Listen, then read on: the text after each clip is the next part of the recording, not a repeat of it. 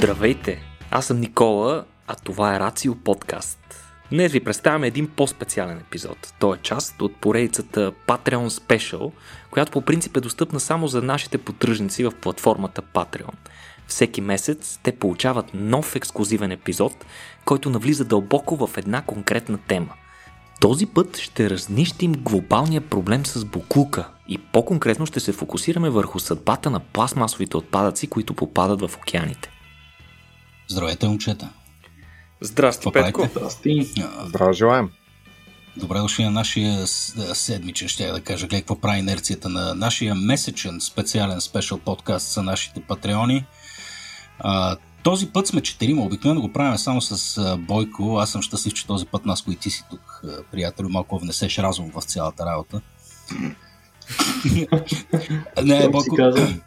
Бойко със сигурност допринася с изключително много и интелект, но и с много сериозна доза цинизъм, което на мен честно казано ми допада, но искам и малко и твоето балансирано мнение. Макар, че не те знам ти нас- в какво настроение си днес, Наско. Какво мога да очаквам от тебе? Ще Той ще се чуе. Ли да видим, ще се чуе. Добре, ами преди да започнем, ако искате все пак да направим бързи благодарности отново към нашите патреони, които продължават опорито да ни подкрепят, не знаем защо, явно им харесва това, което правим, или просто от някаква доза само, само и аз пък, съжаление. А, към нас няма значение, каквото и да ви провокира, във всеки случай сме ви благодарни, тъй като благодарение на вашите контрибуции нашия подкаст продължава да съществува, а и цялата наша организация, между другото. А, така че Thank you и този разговор е за вас. Никола, как искаш да започнем този разговор? Приятели, ти обикновено подбираш темите. Надявам се, Аз че няма да е предлагам, нещо аз предлагам преди да депресиращо днес. започнем, преди да започнем да представиш наката, защото колкото и да ти се струва абсурдно, все още има хора на този свят, които не са Е, чували не за може да него. бъде. От корпуса за бързо гърмене, наката. Нака, искаш ли да се представиш, бе, приятелю? Аз мога да кажа много хвалебствени сло- слова за тебе, но нека да е малко по-формално и скромно. а? Нали, не сме за хвалепствени слова дошли. Наско Стаменов, преподавател по химия, комуникатор на науката. От време на време гледам да говоря интересности пред по-широка аудитория. Това е общо взето. Много скромно. Много скромно човек. Да, преподавател по химия. Ти разни национални отбори водиш е, по златни медали, гърмиш, взривяваш някакви неща. Това е свободното време.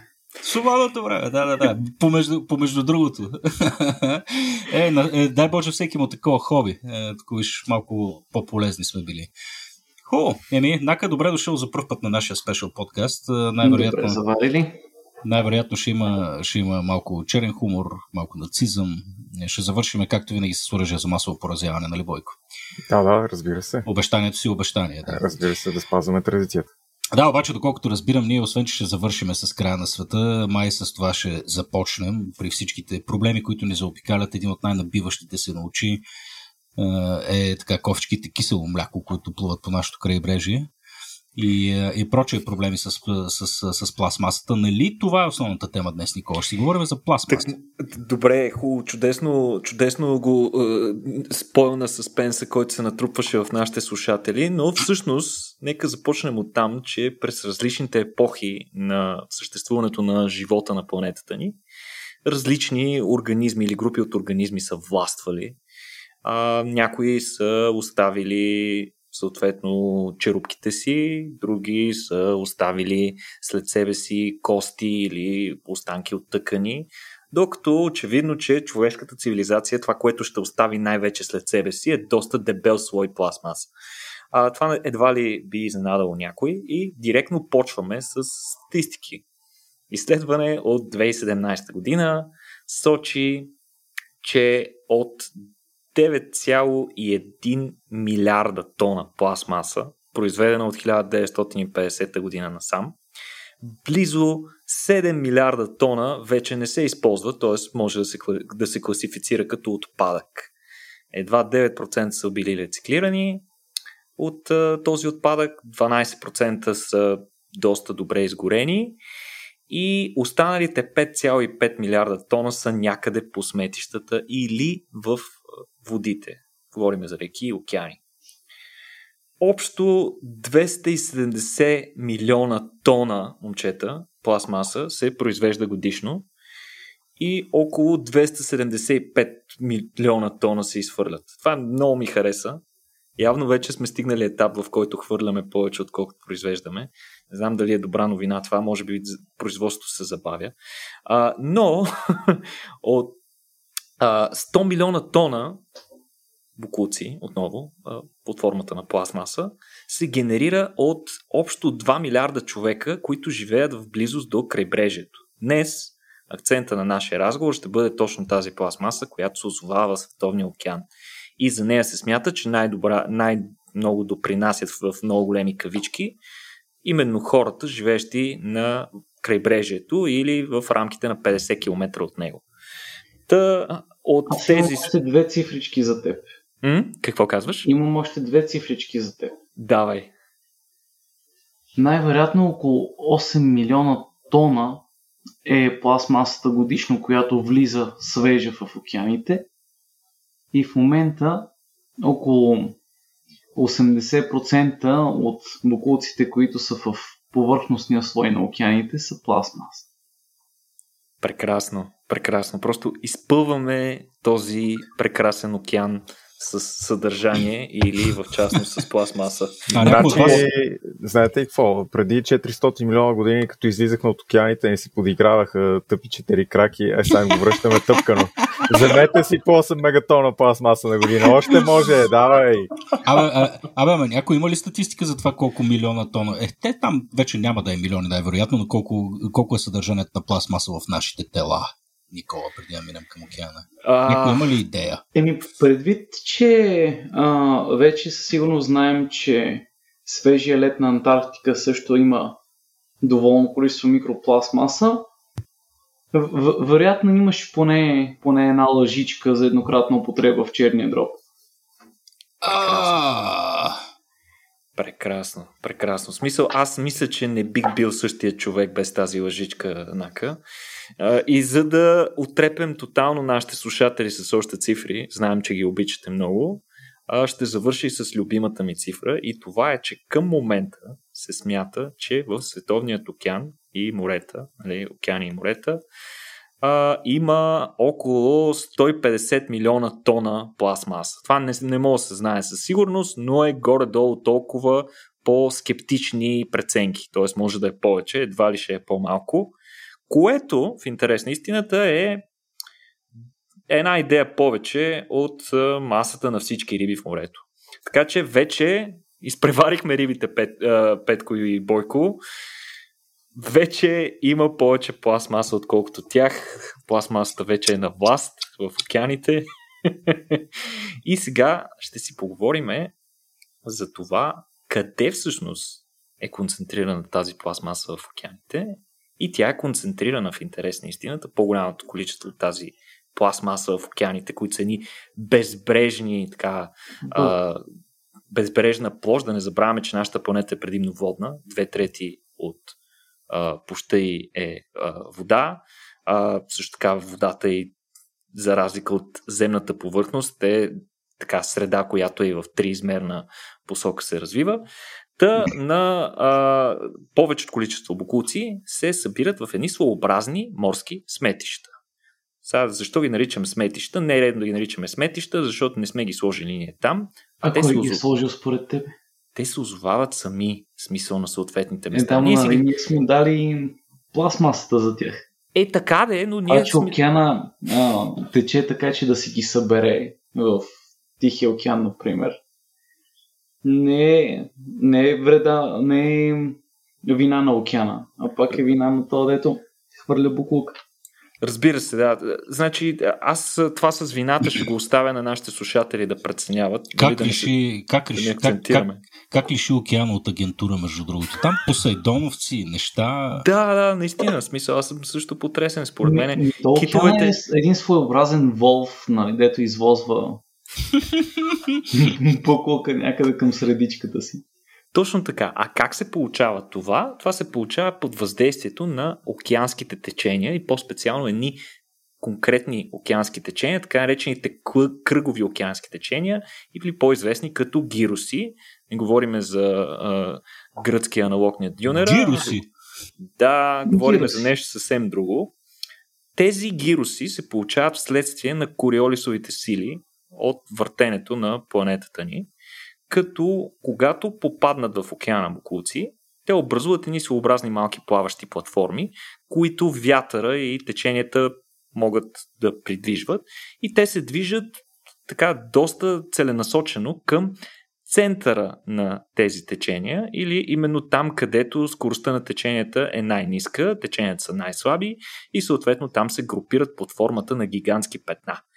А, всички вероятно сте чували за поне веднъж за великото или голямото тихоокеанско а, буклучено петно. Те са всъщност общо 5 на брой, с което отговарят на броя такива кръгови, големи кръгови течения. Има въпросното гигантско Тихоокеанско, имаме Южно Тихоокеанско, имаме а, в, а, ин, ин, в Индийския океан има едно, има Северно и Южно Атлантическо, като всички те се образуват в център на въпросните а, циклични течения.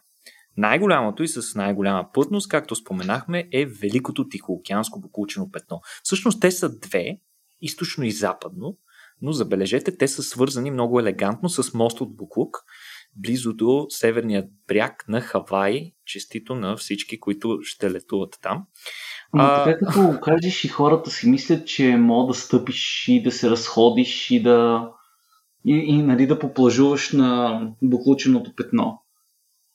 Ам, тук да, да, това е много интересно. Защото много хора си го представят така, особено като видят снимки или като им говориш. И съм забелязал, че си представят, че нали, някаква стабилна работа, е един своеобразен буклучен атол, върху който може да се случват нещица.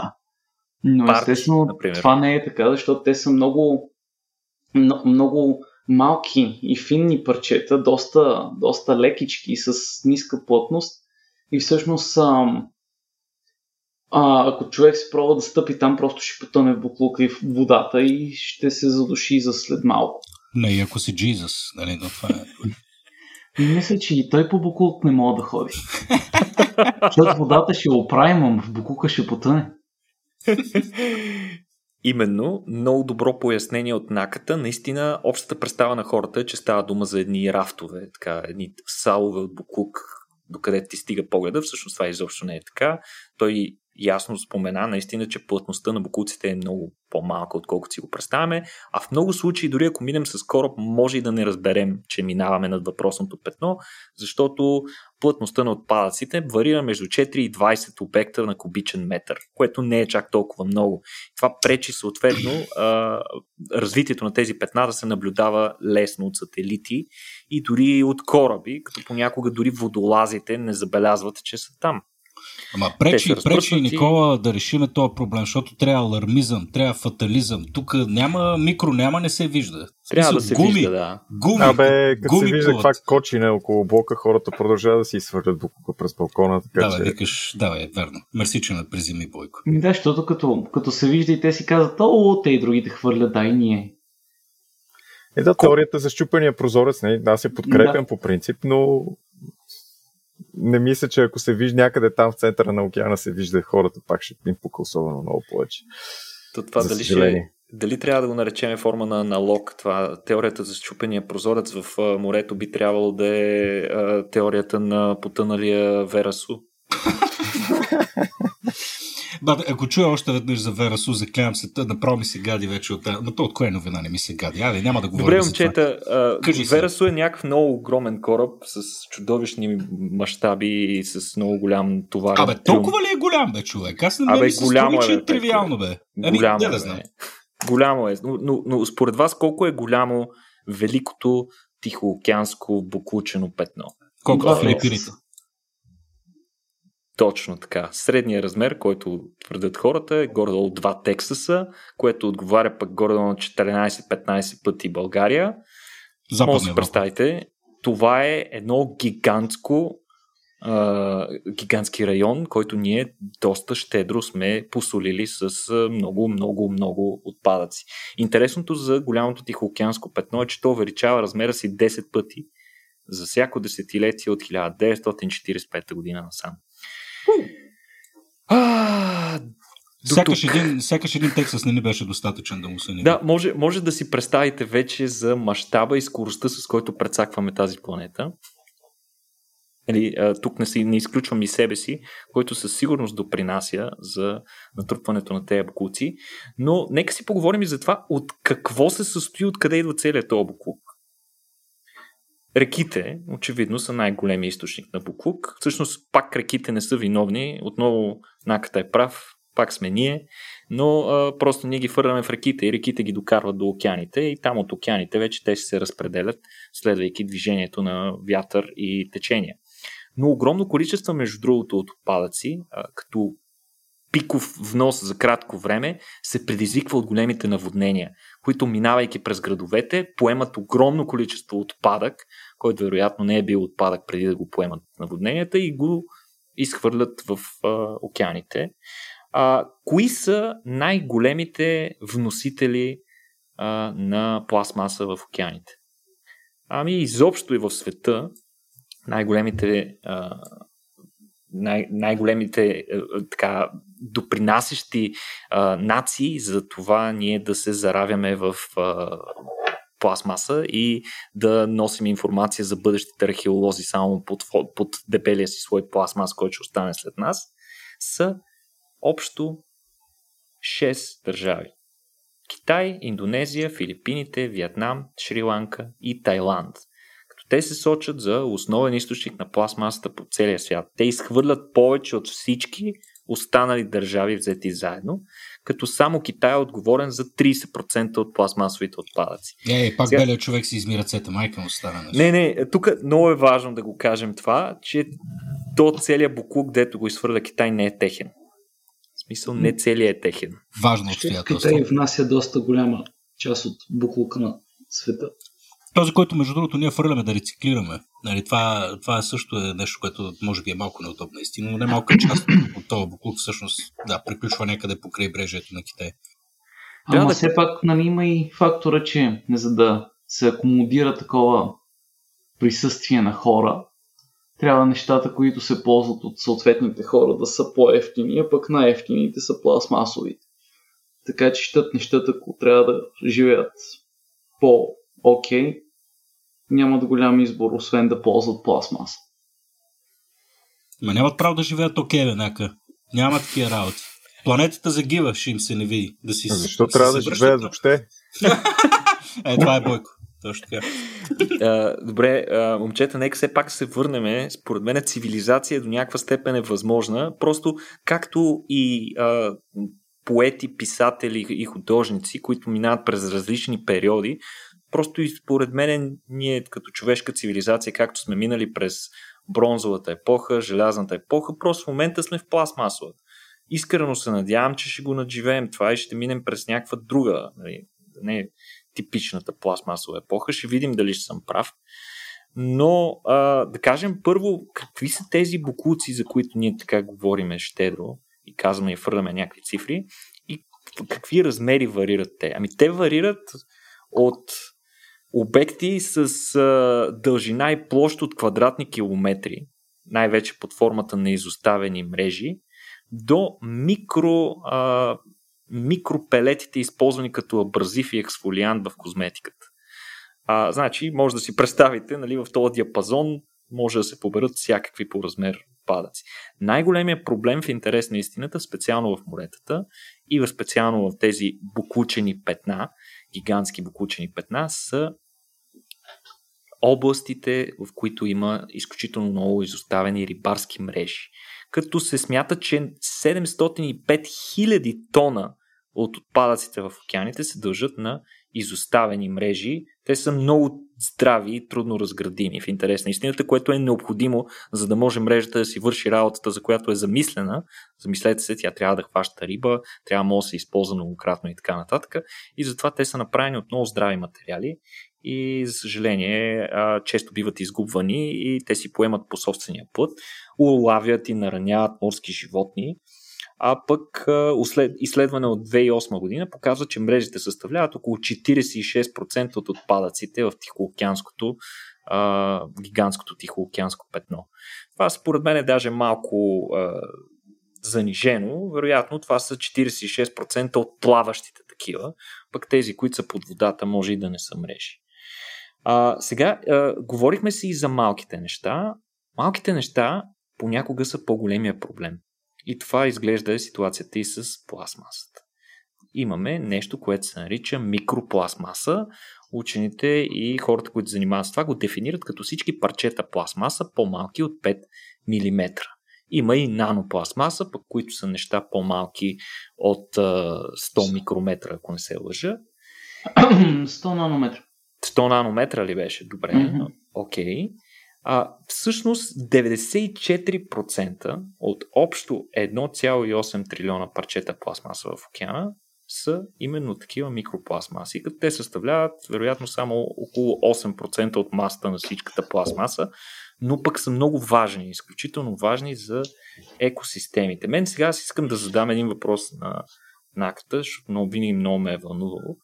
Как става така, че един голям пластмасов отпадък се превръща в стотици хиляди малки парченца? О, това е много лесно. Ам, пластмасите все пак са органични вещества, те са полимери, Мгм. които имат връзки въглерод-въглерод и някакви по-други интересни неща от време на време. Това, което се случва е няколко неща действат върху голям пластмасов обект, когато е захвърлен.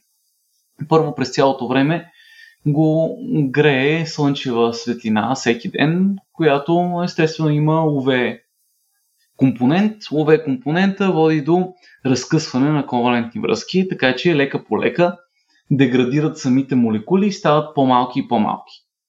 Освен това имаме физически начини да се щупи пластмасата.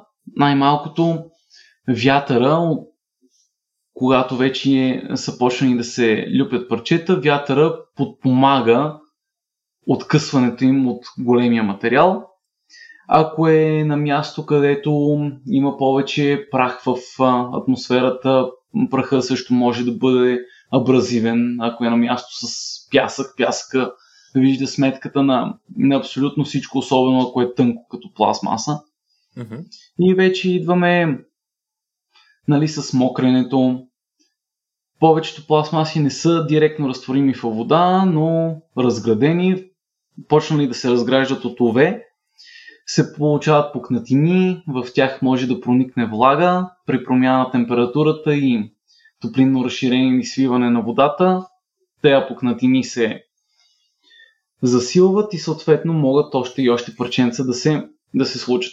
В крайна сметка, а, това, което става е, че горните слоеве на по-дебели парчета пластмаса заминават бързо и няма като какво друго да заминат, освен като, като микропластмаси. И естествено най-важният фактор от всички изборени до момента е UV радиацията.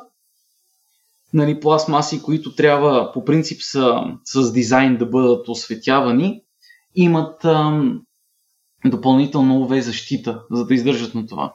Но всички останали неща, които не са правени за седене по цял ден навън, нямат такава UV защита и съответно UV светлината много бързо им вижда сметка. Всъщност проблема с UV светлината се знае от много отдавна. Още 20-те години най-популярното, най-популярният полимер бива защитен, а именно автомобилните гуми. Тогава от бели, както сме виждали по анимационни филмчета, стават черни, просто се добавя въглища, които да ги защитават от UV. Аха. И до ден днешен ли се добавят въглища? Да, затова О, гумите цапат. Jesus. Нали си хваща автомобилна гума, ръката ти става черна. Има въглерод в нея. Йо, това е по-мръсно, отколкото си мислех. Отврат. Добре, Венака, а мен ми е много интересно, защото нали, масово се говори за това как живота на една бутилка е не знам си колко N хиляди години и така нататък. Да, и тук е много, много интересно, защото тя наистина живее толкова дълго, просто не в този вид. Нали? Малко е... Фразата една бутилка живее еди си колко на брой години не е съвсем вярна. Пластмасата, от която е направена в една или друга форма, се ще остане твърде дълго време. Самата бутилка, в зависимост от това дали е в а, езеро, дали е закопана в земята, дали е в пясък или в океана, ще се разкъса, разчупи и стане на малки парченца за различен период от време, който не е хиляди години. не е даже и стотици. Но след това малките парчетини, микропластмасата, веднъж стигнала до този размер, вече няма много-много какво да и се случва. Защото а, едно е, че тогава вече се смесва с а, други материали, като пръста, пясъка, във водата, стига на под повърхността, така че е по-защитена от лове, отколкото големи обект. Друго е, че достатъчно малкият размер пластмаси, което мисля, че е отделна тема, която искаш да коментираме, попадат в хранителната верига.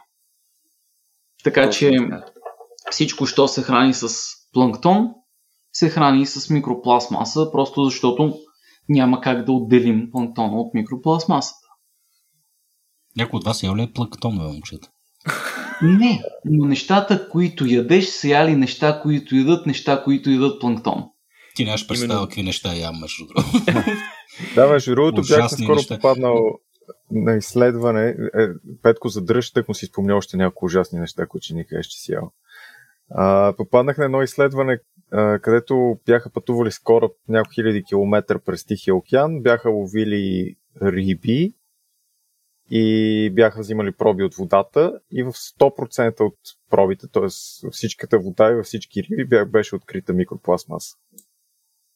Фантастично. Да, има навсякъде. Те микропластмаса бяха открили в uh, майчината карма също. Наскоро четах нещо такова. Да, защо не? Между другото, още ми стои това от началото за пластмасовата лъжичка в черния дроб. Се замислих, че израза стягаме под лъжичката малко се измества от центъра така. Комбинира се с а, боли джигера. Добре, а, Петко, докато ти се чуеш какви неща гадни си ял. А, не, бе, а, само хубави. Да. Аз да кажа, нали, тъй като зачекнахме темата за нещо, което е свързано с така наречените хранителни вериги а, от а, животни, които се хранят едни с други и на върха имаш нали, краен хищник. А, доста по подобен начин стоят нещата и в океанските екосистеми, както и на сушата, това, което сме свикнали да виждаме. Какво се случва с тази микропластмаса? Всъщност тя доста а, умело и находчиво навлиза и се интегрира в тъканите на различни морски животни, най-вече в основата на хранителната верига, т.е. точно този планктон, за който си говориме.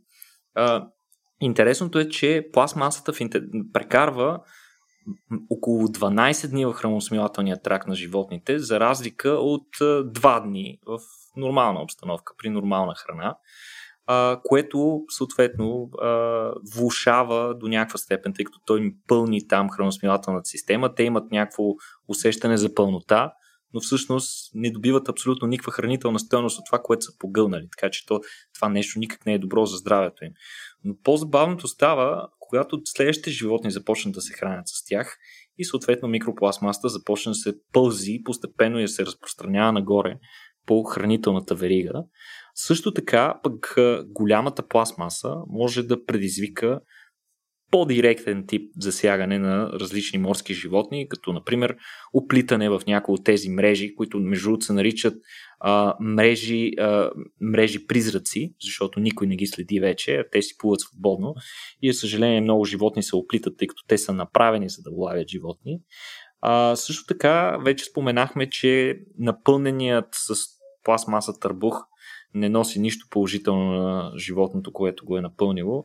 Затова а, пластмасата, а, микро и макропластмасата причинява смърт и, и, и страдания чрез глад при животните, също така директни наранявания, а, инфекции, задушаване, особено при морските бозайници, които трябва да излизат често, за да дишат на повърхността. А, всички сме виждали нали, ужасяващи картинки на морски костенурки, които нападат найлонов плик вместо обичайната си плячка медузи. А, но много интересно е, че много силно засегнати са всъщност дънните обитатели. Тъй като когато микропластмасата се разпадне на тези малки частички, тя най-често спира да плава. Нарушават и се плавателните способности, тъй като една огромна част от плавателните способности на пластмасовите а, пластмасовите предмети е факта, че те задържат някакво количество въздух около себе си и затова плават доста добре. Но микропластмаса много често и като цяло потъва надолу към дъното. И там имаш всякакви дънни обитатели. Например, морските краставици са много типичен пример за животно, което обитава дъното и неговата основна задача е буквално да рециклира а, и да извлича всичко органично от седимента, т.е. от дъното. Това, което прави морската краставичка е, че поема пясък през предния си край и изхвърля пясък през задния си край. Разликата е, че пясъка, който излиза отзад, е а, доста по-беден на хранителни вещества. Тя ги е извлякла. Това, което учените, които са изследвали такива морски краставици, са установили, е, че те целенасочено поглъщат повече пластмаса, отколкото пясък, което е много интересно. Не се знае защо. Вероятно, вещества, които се отделят от пластмасата, и дават сигнали на животното, подобни на сигналите, които получава, когато става дума за нещо хранително. Така че горките животинки са излъгани от пластмасата за пореден път. Също се случва и при раци, миди, при които между другото се наблюдава и а, имунотоксичност, невротоксичност, повишаване на окислителния стрес, намаляване на способността за размножаване, намаляване на способността на потомството им, на ларвите им да са по-жизнеспособни. А пък още по-надолу, ако слезем, в така наречената абисална зона, която е още по-надълбоко, там по принцип има много интересни животни, които са буквално като извънземни. Редовно виждате тук там е някакви а, научни новини за извадено интересно дълбоководно животно. Повечето са именно от тази абисална зона. А, и там всъщност животните, които живеят, до тях не достига почти никаква слънчева светлина. Те живеят в абсолютен вечен мрак, нямат зрение и така нататък, но това, на което те разчитат, основният източник на хранителни вещества при тях, тъй като там няма фотосинтезиращ планктон вече, са своеобразния дъжд от органични съединения, които падат от по-горните слоеве. За съжаление обаче, при тези обстоятелства, по-голямата част от, част от този дъжд е всъщност от микропластмаса. Сега сред най-големите екологични проблеми при всички случаи е пластмасата в океаните за морските организми, а, както и замърсяването им с токсични химикали, които се отделят при разграждането на тази пластмаса. И сега тук аз пак в типичния си стил към наката искам да задам един въпрос като за химик. Как става така, че от тези хубави полимери се отделят отровни вещества и какви отровни вещества се отделят от тях? И защо? Ми най-популярното отровно вещество са класа, който се казва бисфеноли. Те са доста токсични, мутагени са. Но това, което се случва е, че а, различните ни пластмаси са получени по... имат различна връзка между отделните компоненти. Нали? Полимер наричаме всяко нещо, което е съставено от а, малки молекули, обикновено повтарящи се, които са навързани в много дълга верига. Някои полимери са вързани един за друг с връзка въглерод-въглерод, други имат и кислород в тази цялата работа. Освен това, пластмасите обикновено не са сами, както вече казахме, гледаме да ги предпазим от ам, някакви външни въздействия, че да не се а, за да не се разпаднат преди да е свършил полезния им живот. Все пак би било много странно, а, ако имаме някаква пластмаса и тя нали, ни се разтвори от а, газираната напитка, която е в нея. Представям си го как си сипваш една чашка и. Да, и пластмасата ти замина. Да. При което всъщност някои от тия пълнителни вещества е, не естествено не говорим за бутилки от минерална вода, но говорим за, а, за тръби за вода или някакви конструктивни материали. Те имат а, допълнителни вещества, които им помагат, но понякога се отделят. Освен това, а, полимерите, които се изхвърлят, не са само бутилки. Имаме слепени неща, нали, някакви композитни материали, като ПДЧ, което всъщност има а, полимерни лепила, които много лесно се разпадат и отделят феноли. Ам, самите пластмаси понякога, малките им молекули, ам, са, са сами по себе си отровни. И когато успеят да се разпаднат и да се отделят от голямата молекула, тогава вече може да се получи такава токсичност. Освен това, в някои организми има подходящи ензими, които да трошат връзките в, в пластмасите. Нали, това понякога е добро, като нали, по-към края, вероятно, ще си говорим за начините за справяне. Има бактерии, които могат да ядат една специфична връзка, която да разграждат една специфична връзка, която се ползва в полимерите. Но има други, които просто могат да откъртят нещо отровно от голямата полимерна верига. И всъщност тук пак стигаме до момента, доколко се е разложила пластмасата. Нали, едно парченце микропластмаса, което се намира в наш вътрешен орган, не е отровно само по себе си. Но повърхностният слой на добре изпечено от UV светлината бутилче от газирана напитка, със сигурност има доста повече отровни компоненти. Mm-hmm. Абе, Нико, е, между другото, извинявайте, мен не мога да ми излезе образа на морската краставица. Е, нали, Google това нещо и си припомних, Никола, една от нашите по-интересни новини за изминалата година. Помниш ли на, на един плаш, където се беше изсипало едно море от пениси, както се бяха изразили медиите? Сещаш ли се за това? Е, това беше червей. Това не е морска краставица. Как Морската краставица има, има друго интересно, защото има някои морски краставици, има рибки, змия подобни рибки, които да, и затова сме имат мутуализъм с тях и, и обичат да им влизат в отверстието и там са защитени от самата морска краставичка, пък те консумират някакви неща и подхранват краставицата. На всичкото отгоре те си правят барлога и се размножават там. Влизат по две, правят мърсоти, всичко вътре в...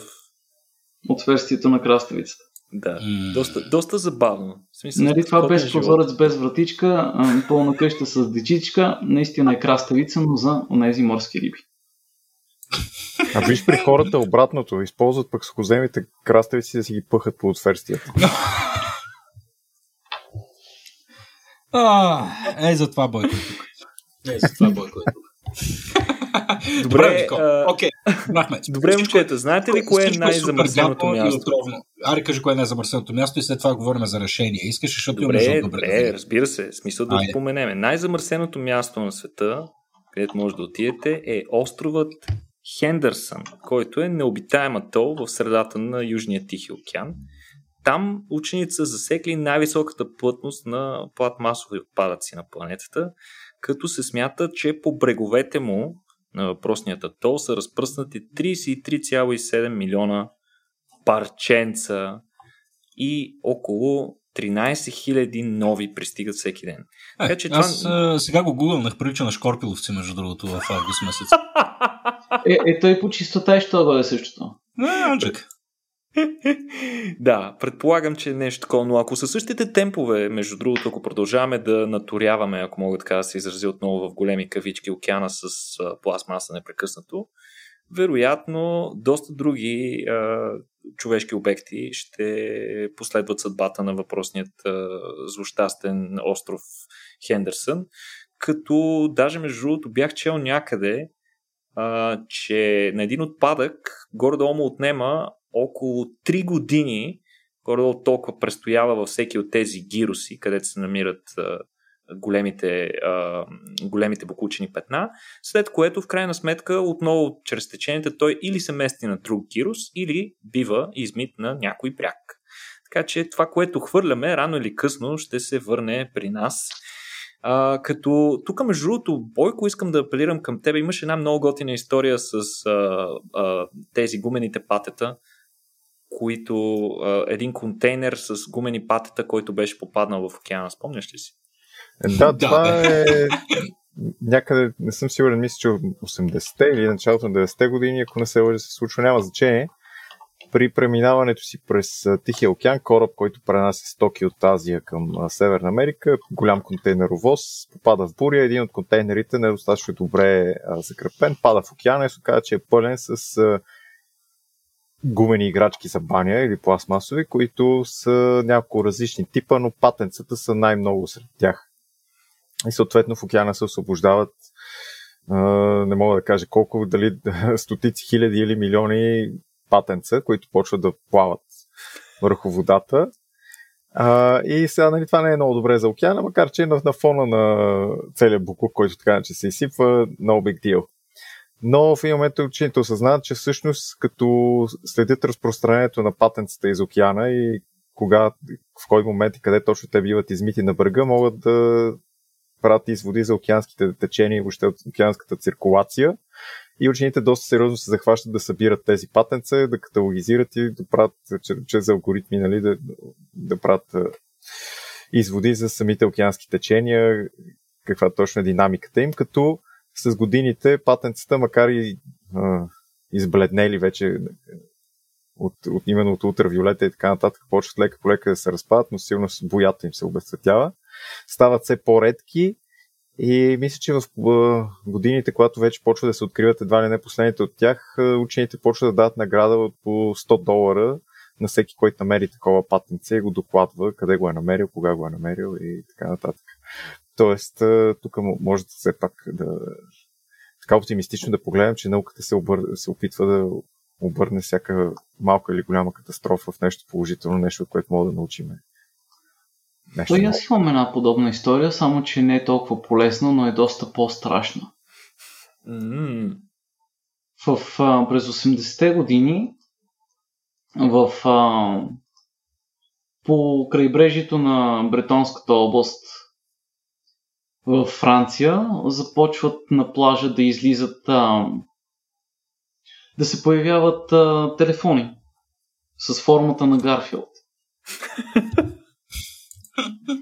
и, и това първо се появяват нали, кабели, слушалки, тела на Гарфилд, които са самото тяло на телефона. И хората си ги чистят. Чистят, по някое време спират. И след няколко месеца пак се появяват. И така до 2010. От време на време на плажовете на Бретан излизат телефони Гарфилд. Е, океана се оказва, че не ги носи толкова дълго. Двама брати успяват да открият ам, на десетина километра от там подводна пещера, в която е заклещен един контейнер с телефони Гарфилд. И, и нали, ам,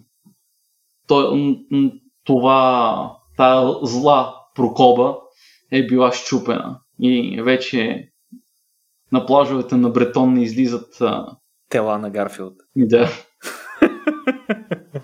Топ. Абе, аз имам още една по-гадна и морбидна история. Помните ли, дето по едно време... Какво беше? По, по едно време? Това беше доста отдавна, всъщност 2007-2008 година май а, се случваше цялото това нещо, когато на бреговете почнаха се появяват човешки крака. Обикновено в маратонки. Помните ли го това нещо? Бяха да, от, открити, може би 15-тина отделни човешки крака в а, период от няколко години. Така просто се измиваха по различни брегове. А, мисля, че беше в Северния Атлантик пак, пак някъде. Мистерията и до ден днешен е неразгадана.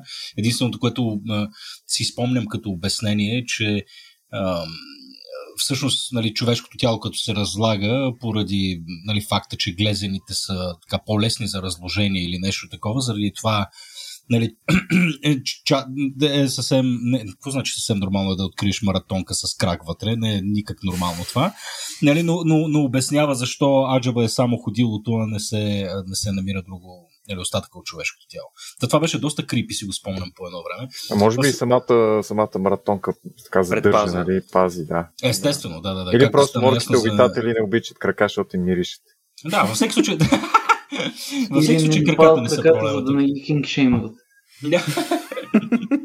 Краката със сигурност не са тук проблема. Проблема е маратонката, Никола. И какво правим с маратонката в крайна сметка?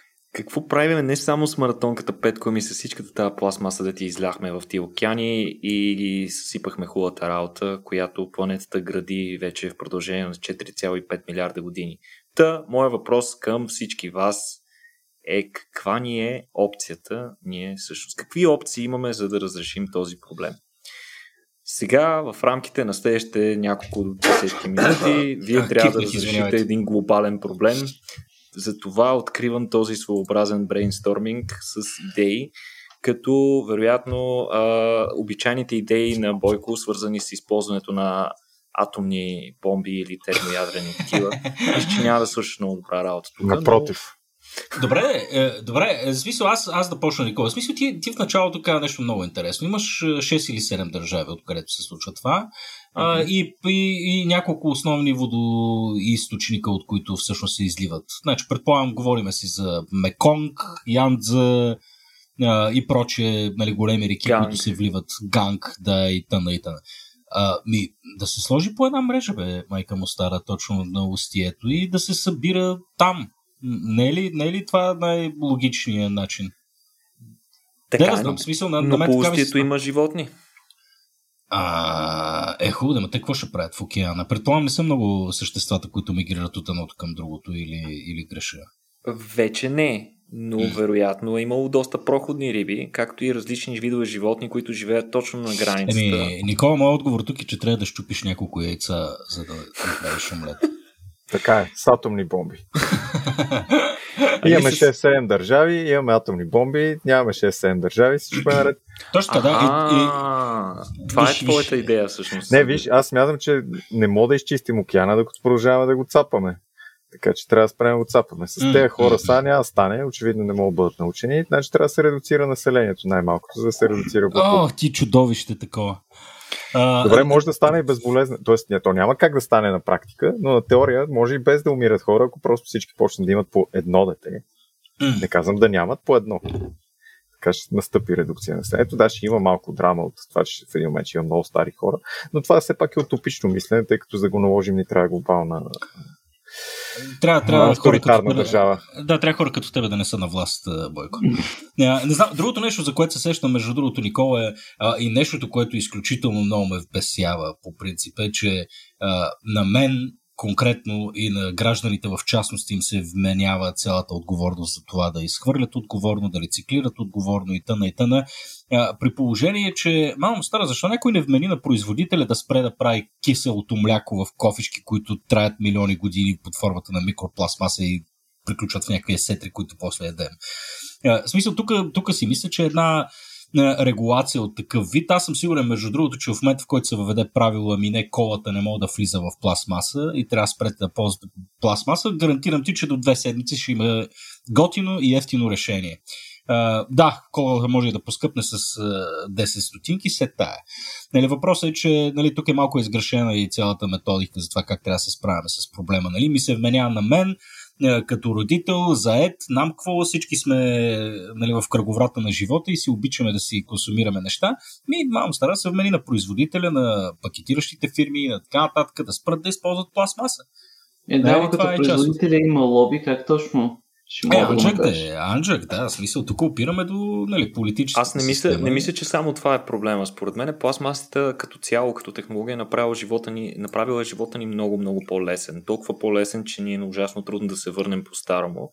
Нека не забравяме на скорошния опит на самата Кока-Кола да въведе отново амбалажните бутилки в обращение, които както си спомняте, стъклени бутилки за многократна употреба, които ти всеки път си носиш празните в магазина, връщаш празните, взимаш пълни и по този начин действаш. Разбира се, а, това не беше никак успешно и съответно от Coca-Cola го прекратиха като практика, просто защото стъклената бутилка е много тежка, хората често я забравят и да, е много неудобно да я носят. Нико, трябва, трябва да ти кажа, че не им вярвам за 5 стотинки, че дори са се опитали човече. Uh, нали, в смисъл, балаш ми е такова.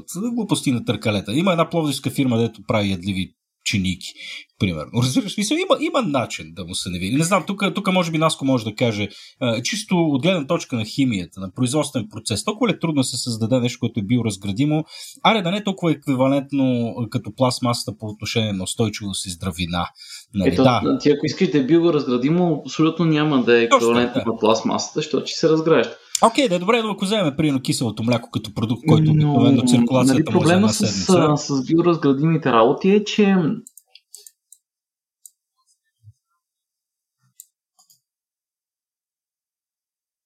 А, Нака, не се чуваш? Наката не се чува. Нака, не се чуваш. Мисля, че си мютнат, приятеля. Ами, докато, не знам, докато наката е мютнат, той сега дали е работил с този софтуер, не да, знам. не знам защо така стана, Е, па но сега да вече знам, не съм мютнат. Айде, Да. кажи сега. За биоразградимите неща какъв е А, при биоразградимите неща, и представя си нямам как съм се мютнал обаче. При биоразградимите неща има, има един малък проблем, че понякога ги правим от неща, които са малко странни. Например, а, кой от вас пие чай? Аз. Много Екстра. обичам чай. В турбички, в Точно пакетчета или, в, а, или си го сипваш сам? Ами и двата типа, като... Окей. Да. За турбичките, кои турбички? Тия, дето изглеждат хартиени или тия, дето изглеждат като малки тетрайдърчета? Ами имам и от двете. Обикновено тези, които са от по-хубавият, по-високия клас, са тия тетрейдърчетата. Мисля, че там беше полилакто, полилактоза. Точно така, полимлечна киселина е на полимера, от който се правят тия и той що годе биоразградим. Като чуеме полимлечна киселина, от какво си представяме, че се прави полимлечната киселина? От млеко, като пълен Естествено, отговорът е от царевица. Което означава, че ако искаш да произвеждаш от полимлечна киселина толкова много неща, които правиш от полиетилен трефталат, например, трябва повече от половината ти царевица, която се съди на, на земята, да отива за това. И биоразградимото е готино, обаче можем ли да си позволим ресурса да го правим? И тук вече навлизаме в много по, по-обширна и различна тема. Кое от нещата, които произвеждаме биологически като растения и животни, доколкото фермерството е производство на животни, са ни наистина нужни и наистина нужни за това, за което се правят в момента. И това е много-много друг дълъг разговор. Мгм. Аз обаче, като ще разграждаме пластмаса, съм фен на едни бактерии.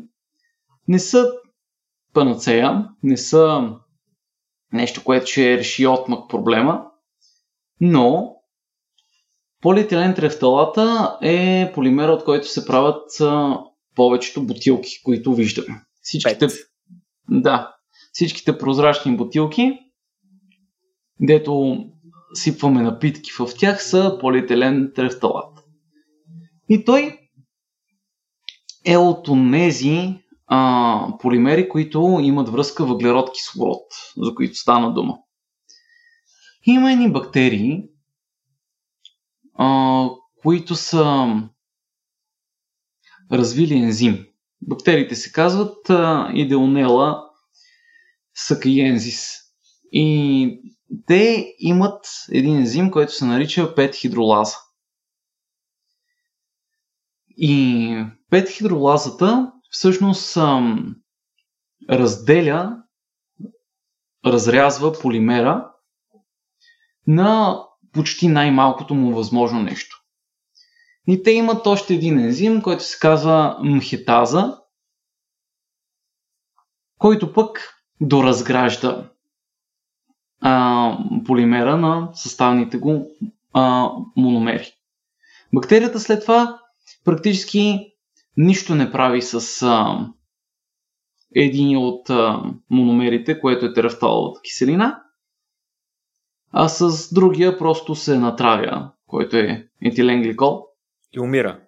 Да, в което означава, че нали, намножаваме си такива бактерии, слагаме ги където са бутилчиците и в крайна сметка получаваме нужното, за да си направим пак тия бутилчици.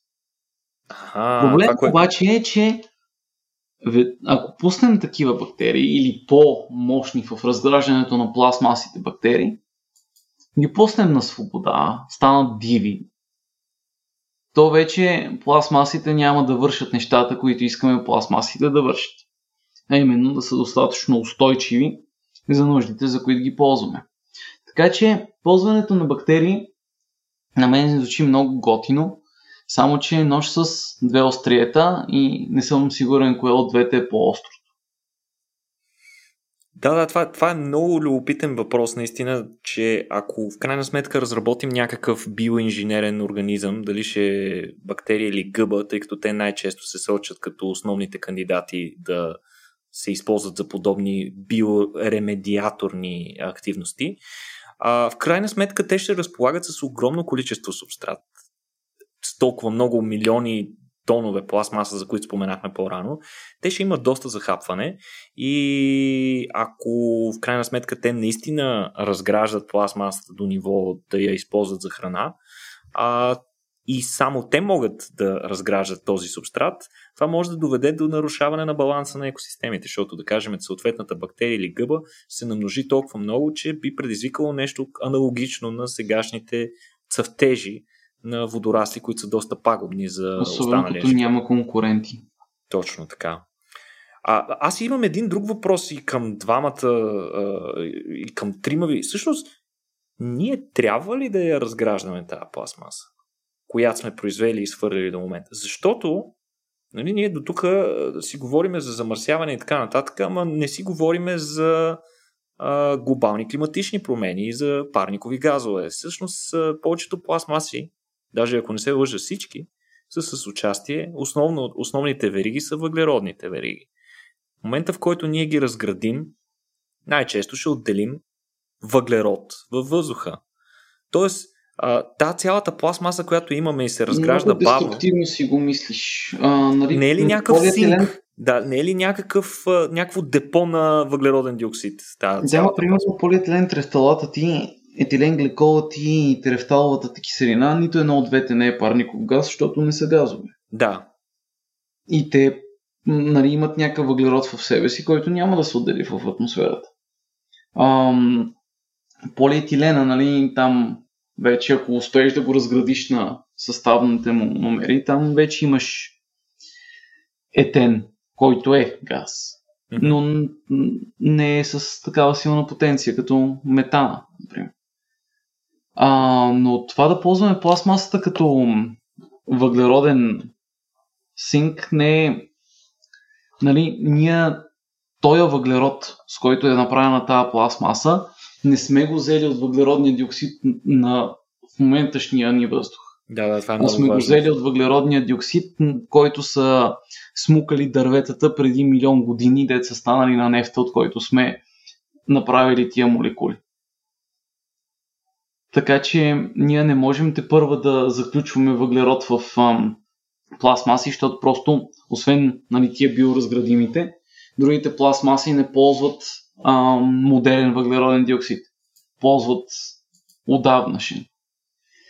Освен това, нали, ако ще ги ако ще по някакъв начин ще заключваме въглерод в а, пластмаса, е хубаво тази пластмаса да я складираме на места, където не, не се натрупва в черния ни дроп. да, да, не е най-доброто място за съхранение на пластмаса в дроба, аз съм съгласен. Добре, не моли да направим пластмасата да може да се яде веднага? Гемел, виж са, гемел, хора, които натрупват много пластмаса. биоразградими альтернативи, нали? Ама не, аз искам буквално, буквално да си за... изям след това и да има рецепти mm-hmm. с опаковки. Нарежете 200 грама опаковки. И, Искаш да провокираш вътрешната си костенурка? да. А, с пластмасите, които имаме в момента, няма как да, да бъдат а, лесно направени на храна. Значи то по-скоро проблема е при вас химиците, че не сте измислили хуи пластмаси, така ли? Е, при него е, при кого да е Работим с материали на клиента. Но все пак ам, евентуално е възможно да процесираме пластмасата по такъв начин, че да става нали, да не става директно зяден от бактерии, а да или тия бактерии да са на места, на които ние после лесно мога да ги вземем и следователно да ги направим на някаква протеинова каша и да ги ядем. Mm-hmm. Това, това би било интересна опция. Добре. Но, пак, но пак стигаме до риска от ам, изпускане на бактериите в дивото, където те са цар. Да, при условие, че нещо такова може да се случи, със сигурност ще се случи, ако се стигне до там, така че трябва да го изхождаме от факта, да сме добре подготвени, да не подобни изпускания да нямат фатални ефекти върху екосистемите. Добре, ние тук така почнахме много радикални нали, предложения, а, за които доста се говори, както разбира се и най-типичното предложение, просто да произвеждаме и консумираме по-малко пластмаса, да рециклираме и да третираме по-голямо количество от нея, така че тя да не стига до океаните. Нали, това е логично, но а, много хора, вероятно дори тези, които в момента ни слушат, ще се възпротивят на това, че с крайна сметка ние имаме някакъв морален ангажимент да го изчистим този океан, който сме го замърсили по този начин. И ще кажат, добре, защо да не чистим океана? И всъщност нещо подобно си е казал един а, холандски стартъп, една холандска компания, която се казва Ocean Cleanup Project. И от Ocean Cleanup Project, което стартират през 2013 година, с а, много а, така иновативен план да се прочистят океаните с помощта на плаващи баржи, които издигат едни своеобразни бариери под водата и по този начин да съберат цялата пластмаса. Разбира се, те веднага срещнаха много сериозни технически проблеми, още в началото на проекта си и се наложи а, да променят дизайна на устройството, което ще използват. Но по-интересното за Ocean Cleanup е, че те всъщност доста са съсредоточили над проблема и всъщност те са едни от хората, които извършват най-мащабните изследвания на въпросните гигантски буклучени петна в океана, като при едно от тях те изпращат 30 кораба в Великото а, Тихоокеанско петно да съберат проби от над 652 места, така че голяма част от фактите и данните, които имаме в момента, се дължат точно на този стартъп. А, те са използвали а, включително и облитане с самолети, които използват а, технологията LIDAR, за да секат по-големите отпадъци. И, и по този начин много интересни данни са събрали. Например, че 92% от масата на пластмасите в океана се държи на обекти, които са с размер над 0,5 см. А, те са получили доста щедри дарения от редица благодетели на стоеност само 22 милиона през последните 6 месеца а, и твърдят, че апгрейдната им система може да хваща всякакви неща с размер над 1 см на дълбочина от няколко десетки метра. Новата им система, втората голяма версия, се казва Jenny и си представете една подобна на подкова структура от буйове, която е с дължина 800 метра. А, тази а, платформа се влачи от кораби. Трябва да споменем, че първоначалният дизайн беше тази платформа да се носи сама използвайки вятъра и морските течения, но при първите тестове се показа, че така няма да стане. Затова те сега използват кораби, които между другото са на дизел, така че тук става доста спорно дали тези кораби, горящи този дизел и чистещи океана, колко точно го чистят. Но те направиха първите си тестове и събраха първото огромно количество буклук от тези буйове с 800 метра дължина и първото им така голямо загребване, както го наричат те, събраха 9 тона буклук. Сега, очевидно, че ще отнеме много дженита, за да изчистим морското бонище, което се е превърнало океана ни в тези места. Техният план е да се изградят 60 такива, които да почистят 50% от отпадъците в голямото тихоокеанско буклучено петно за 5 години. Като за целта а, за целта, разбира се, трябва да се изразходят и много ресурси за създаването на тези 60 кораба. Сега мен тук ми е въпроса към вас, според вас, това как ви се струва като стратегия? В смисъл, защото има много противоречия, много хора твърдят, че всъщност това ще нанесе повече щети, отколкото ще помогне. Еми, имаме най-малкото една сметка от началото. Голямото тихоокеанско буклучено петно расте десетократно за 10 години. Те за 5 искат да го смъкнат с 50%. Тоест колко процента ще го са го смъкнали наистина. Една напред и две назад става ситуацията. Да, очевидно е, че ще трябва да е комплексен метод с много различни мерки, които М, да се... Не думай, Никола. Няма технократски решения тук, да, да, тук между другото много а, учени твърдят, че като цяло този подход е неразумен, защото събирането на отпадъците в а, открито море е ужасно скъпо за начинание, защото те първо трябва да докараш всички кораби там, екипажи, които дълго време да ги няма, там събираш неща, ако нещо се повреди, трябва да се върнеш чак до сушата. Та учените смятат, че много по-лесно е да се третират отпадъците в близост до сушата, да се събират. Както вече споменахме, те рано или късно ще се озоват по брега на сушата, mm-hmm. по естествената си циркулация и просто да спрем да вкарваме толкова много буклук в скапаните океани, нали? ако, ако вече не е станало ясно и логично на хората, които ни слушат, еми това е, може би, най-важното нещо. М, Много по-лесно е да не мърсиш, отколкото да мърсиш и после да чистиш. Във всяка една ситуация превенцията е много по-добра от лечението. Алелуя, момчета. Бойко, ти какво ще кажеш, бе, брато? Освен да избиеме популацията на Юго-Источна Азия, а, други Не, не, сега ли? нямам нищо против Юго-Источна Азия. Според мен популацията трябва да се редуцира глобално. Нали? Бойко не, не се ограничаваме само Не, до бе. Азия. Просто мълчи. Ага, А, значи го дали? А, обмисля пък, пък, може, пък може и да е мютнат в крайна сметка. Не, не, има просто Може аз съм, да аз съм много, аз съм много до дебри. дълбоко, много съм дълбоко песимистичен. Не, между другото, докато Бойко се появи, аз само да кажа, че а, на въпросните хора, а, аз не съм всъщност толкова голям фен на основния проект, но те имат един друг проект, който за мен ми се струва, че има много повече потенциал. Другият проект включва събирането на отпадъците още на самия бряг, което, разбира се, вече споменахме, че е много по-ефтино. И това включва система, която те наричат интерсептор за улавяне на отпадъците, идващи от реките.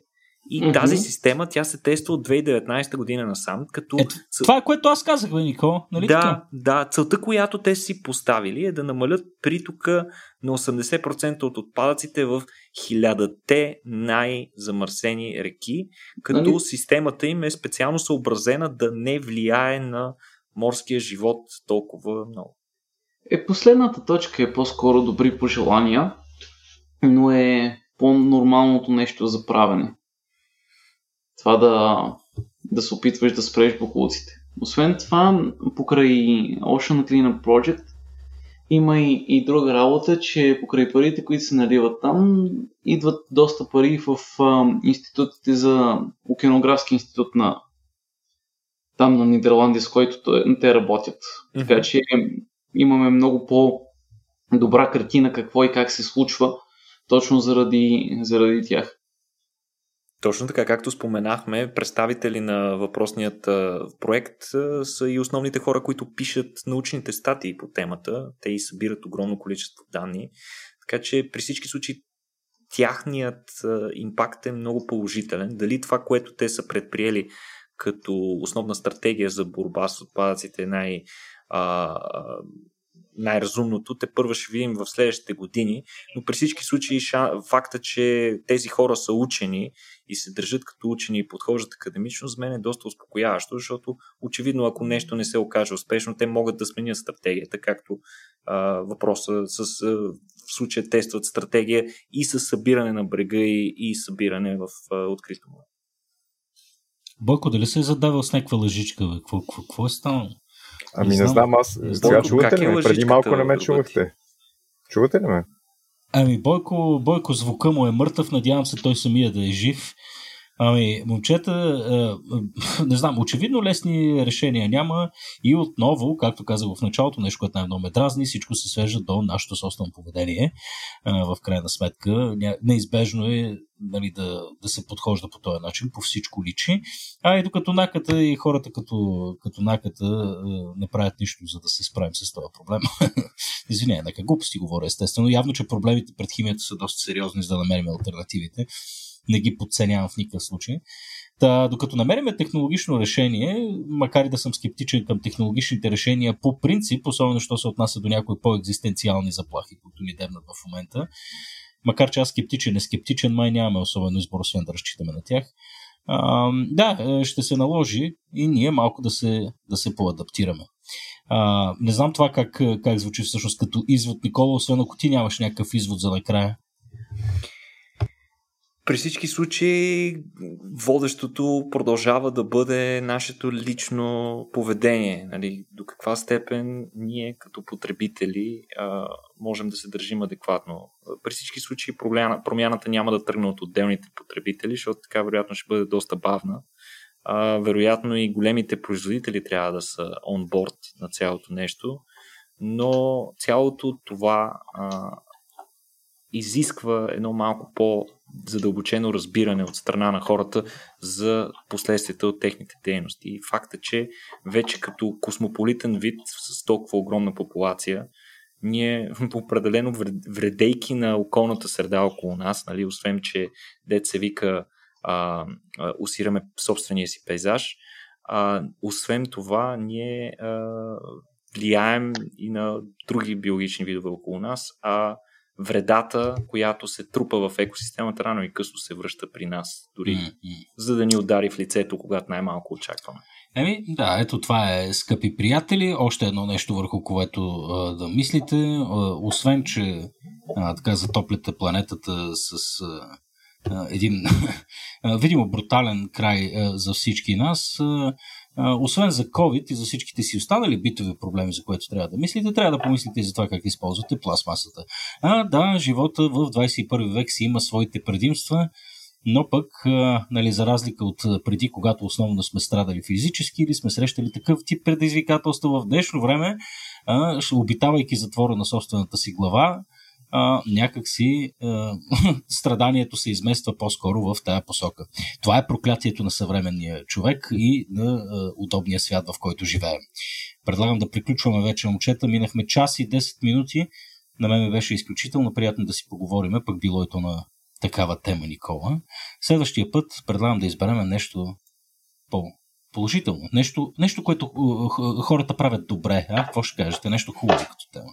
Преповдигащо духа. А, така. Преповдигащо духа. Нещо, нещо, което да ни зарадва.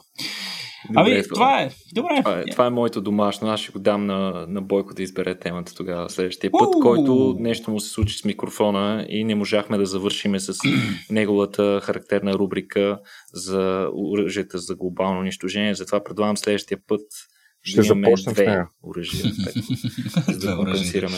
На мен е любопитно, след като му вмени да, да направи нещо, нещо положително и предповдигащо.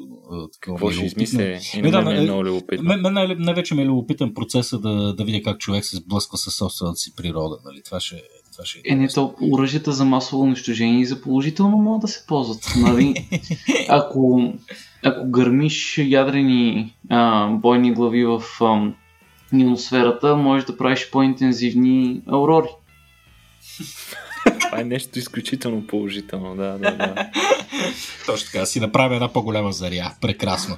Ами, а, това е от нас, скъпи слушатели, за тази вечер. Пожелавам ви големи хубави зари предстоящи, макар че фиги дрънкам, остават ми още поне два епизода. Вече минах на коледно настроение.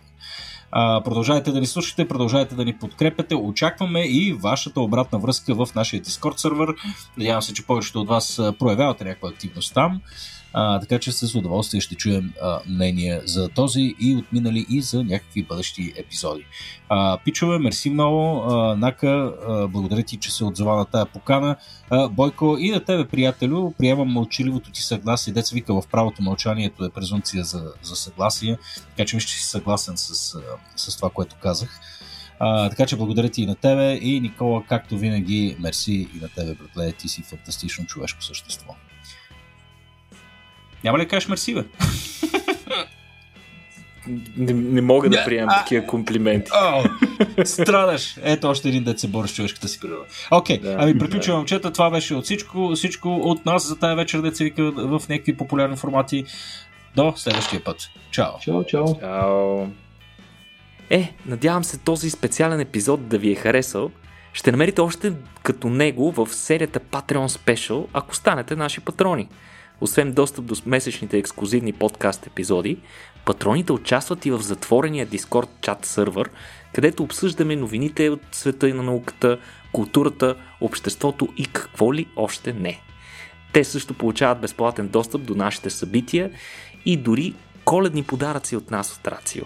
Вижте повече в линка в описанието на епизода или отидете директно на patreon.com наклона на черта RACIO.BG.